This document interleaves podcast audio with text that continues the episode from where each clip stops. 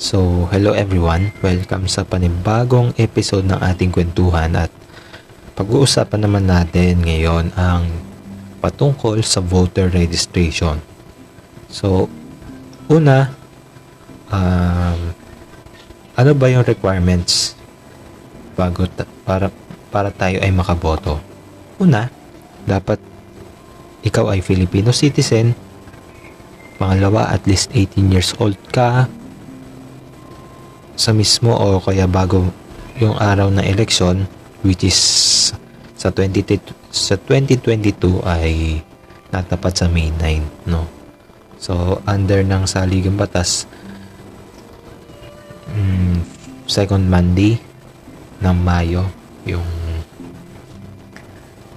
yung petsa para sa pagboto.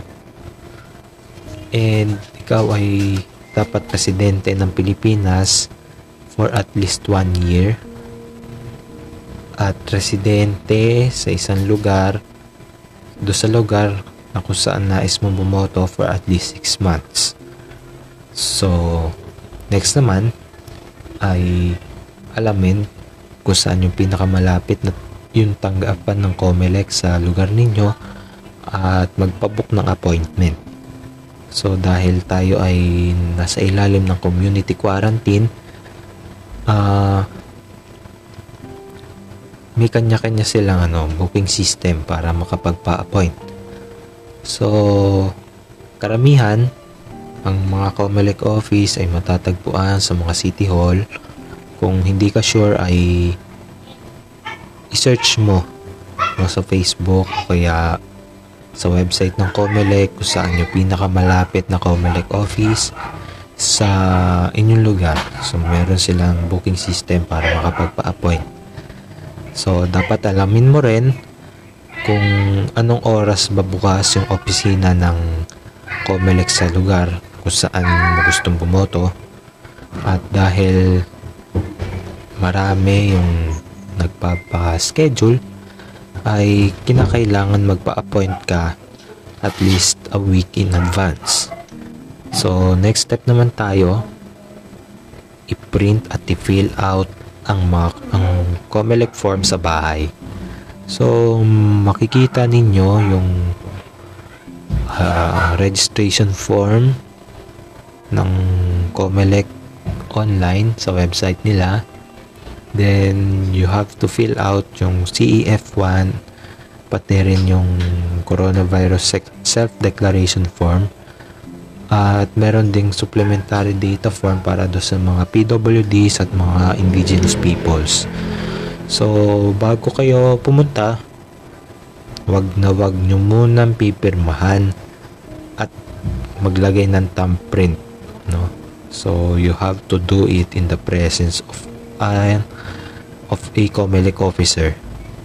So, next one, kailangan mo din mag-submit ng at least isa na valid ID. So, ito, yung isa, ilan sa mga listahan. Uh, company ID, may signature ng employer o authorized representative, postal ID, PWD, PWD discount ID, ID nyo sa school or library card na sign ng school authority, senior citizens ID, driver's license, NBI clearance, passport, SSS or GSS, GSIS ID, o kaya kung ikaw ay abogado, yung IBP ID, kung ikaw naman ay isang uh, licensed professional, kung halimbawa ikaw ay teacher, doktor o ano pa man, eh yung PRC ID mo, no?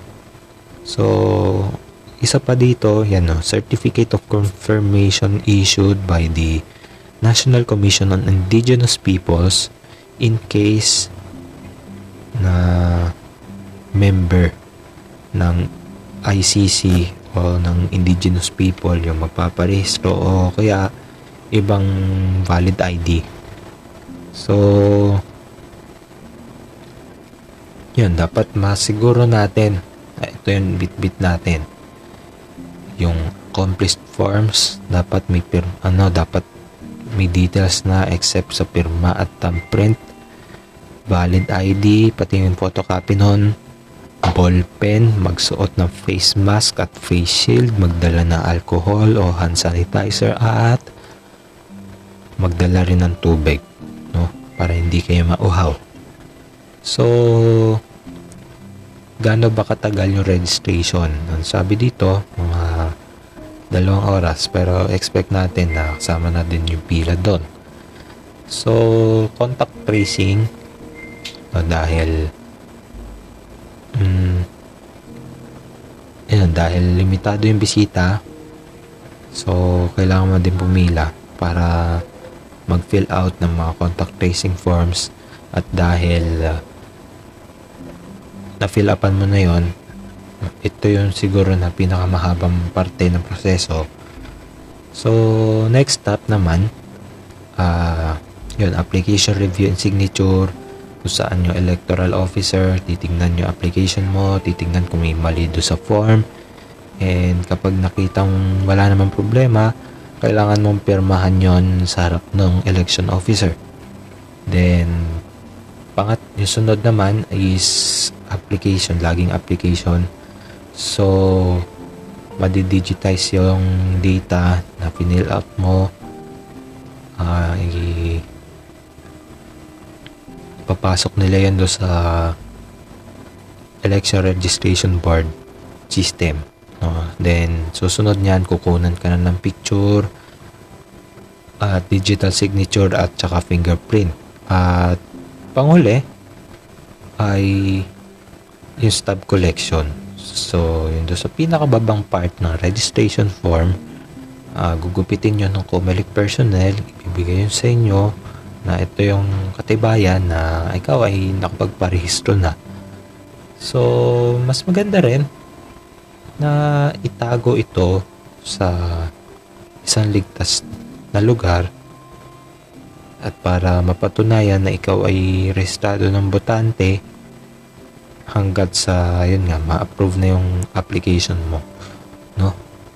Usually yung approval na yan uh, nagtatagal yan ng iba or pwedeng pabalikin ka para makita yung resibo. So ngayon dahil natapos mo yung application form mo, yung pagpaparehistro mo, um, ayun, maging mapanuri tayo sa mga plataforma na inilalatag ng mga kumakandidato. No, isipin din natin kung ano ba yung sino ba sa kanila yung tingin natin na magdadala sa ating bansa into a good direction. No? So ngayon, uh, may mga may mga registration uh, webinars, no? May mga election related forums na ino-organize yung mga iba't ibang election watchdogs gaya ng PPCRV, ng NAMFREL at ng iba pang mga grupo. We encourage you, I encourage you to be part of it. Uh, attend kayo ng mga webinars na yan o kaya pagdating ng election, mag-volunteer kayo, bantayan ninyo yung boto. So, isa rin yon sa paraan kung paano natin masisiguro na magiging maayos, uh, patas at magiging malinis yung magiging halalan natin sa susunod na taon. And sa September 30, uh, magtatapos na yung voter registration. So, ngayon pa lang, plan, pagplanuhan nyo na kung kailan kayo pupunta sa pinakamalapit na COMELEC office sa lugar ninyo. At kung may satellite registration ba sa inyong lugar uh, i-check nyo lang yung Facebook page ng COMELEC. Since nagpo-post din sila ng mga registration dates do sa mga lugar kung saan merong satellite registration. Just check the no, Facebook page ng COMELEC. And dito na lang muna abangan nyo iba pa nating mga episode sa ating kwentuhan. So hanggang dito na lang muna. Salamat!